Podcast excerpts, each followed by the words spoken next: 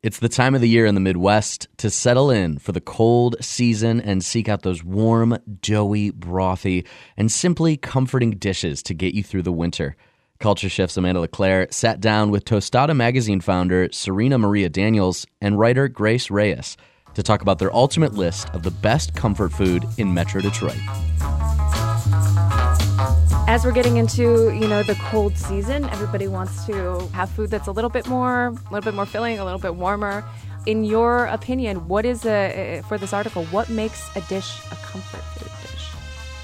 Yeah, you know, I think people just gravitate towards a lot of brothy foods, you know, soups or stews or something that it's just like kind of coats your throat almost, you know, when you're thinking about like um, pho or ramen or uh, you know some of the like really meaty dishes it kind of helps to distract you from what's going on outside.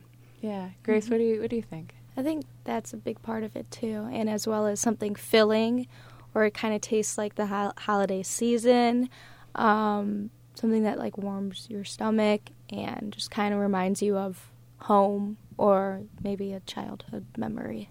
Yeah, because I notice with a lot of these dishes, um, even if they might be new to a person, they're they're staples of their mm-hmm. of their cuisine um, and home, and being reminded of of of what that is is such a big part of comfort food. Yeah, yeah, definitely. And you know, here in Metro Detroit, we are home to such a huge immigrant and person of color population, and that just like really translates well when we start hitting the colder months. Um, you know, kind of ironically, some of the regions of the world that are represented in Metro Detroit, um, you know, Vietnam or parts of Mexico, for example, are warmer climates, but uh, those like spicy or, you know, really brothy foods uh, tend to do really well here. Yeah. Uh, so you had mentioned uh, pho before, and so we're going to start off with there because it's really taken a hold on Metro Detroit with the growth of our region's Vietnamese community uh, in the last few decades. And so, full disclosure, pho is one of my like ultimate addictions. I will eat it any time of year. it could be 90 degrees. If I'm feeling it, I'm definitely going to go to Pho Lucky. But we've got quite a few places that do it so well around the region. Uh, and you recommended two restaurants. And for those who aren't familiar with this dish, sort of describe it to me. So it is more of like a rice noodle in a broth in a bigger bowl, and uh, with lucky and as well as ima, which are both mentioned. Um, and there's uh, herbs like basil, and they give you a side of what you want to put into the dish. So you get bean sprouts, jalapenos, basil, and lime, and you add that to your liking. And normally the broth is slow cooked and you know is prepared ahead of time, but it's always like stays warm throughout the day. They keep it fresh, and you can either have it meat, which um, it's generally beef at Lucky, but you can also get chicken or like vegetable as well.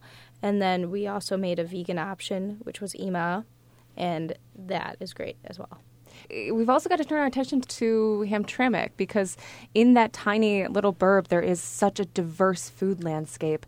But it has been Detroit's destination for Polish food yeah. for yes. such a long time. So what's on the menu at some of these places that would warm a person up on a cold day?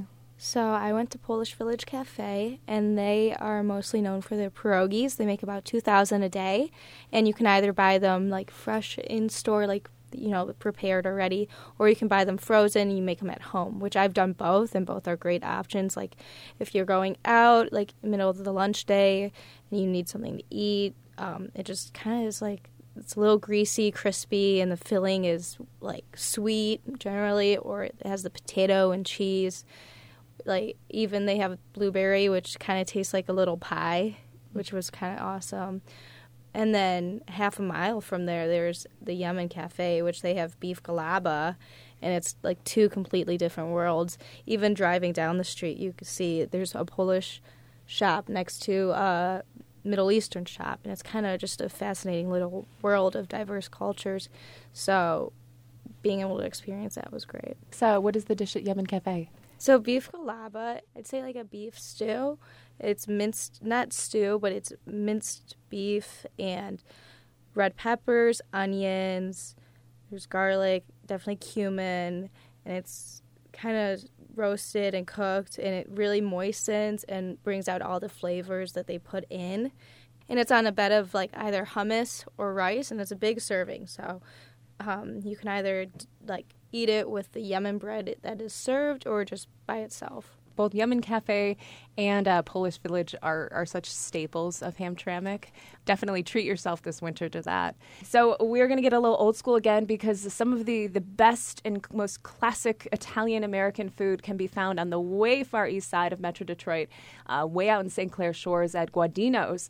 A place that has a, a, pretty long history. Can you tell me how it started and what's on the menu that caught your attention? Yes. Gaudino's, you know, obviously as the editor, I, I, you know, helped a little bit with the research, and I found out that Gaudino's started as this tiny Italian market in Detroit, actually, by a gentleman named Paul. Through the years, he expanded and opened a store, you know, like like you said, way on the east side in St. Clair Shores. It was just kind of like one of those old school places. You can get your cold cuts, you can get, you know, your fresh mozzarella, and a few dishes. In the past few years, actually, his granddaughter decided to relaunch Gaudino's um, into more like a modern feel. And so that's where um, Grace comes in and what you're more familiar with, most likely, right? It is a really great experience. I spoke with the owner, and they, their take on lasagna is from their nona's, the grandma, this old recipe of the bolognese, but as well as a modern take of there isn't as much sauce in between the layers of cheese. It's just the cheese and the pasta, and then they coat it with the sauce, which is a great experience. And then you can also get your cold cuts and your meats, and you're watching them make everything. Like the, there's a glass window, so you can see them making everything, and it's a really nice experience. Especially, I went on a snowy day, and it was kind of nice because we sat by the window and just snow was falling, and it was a really nice experience.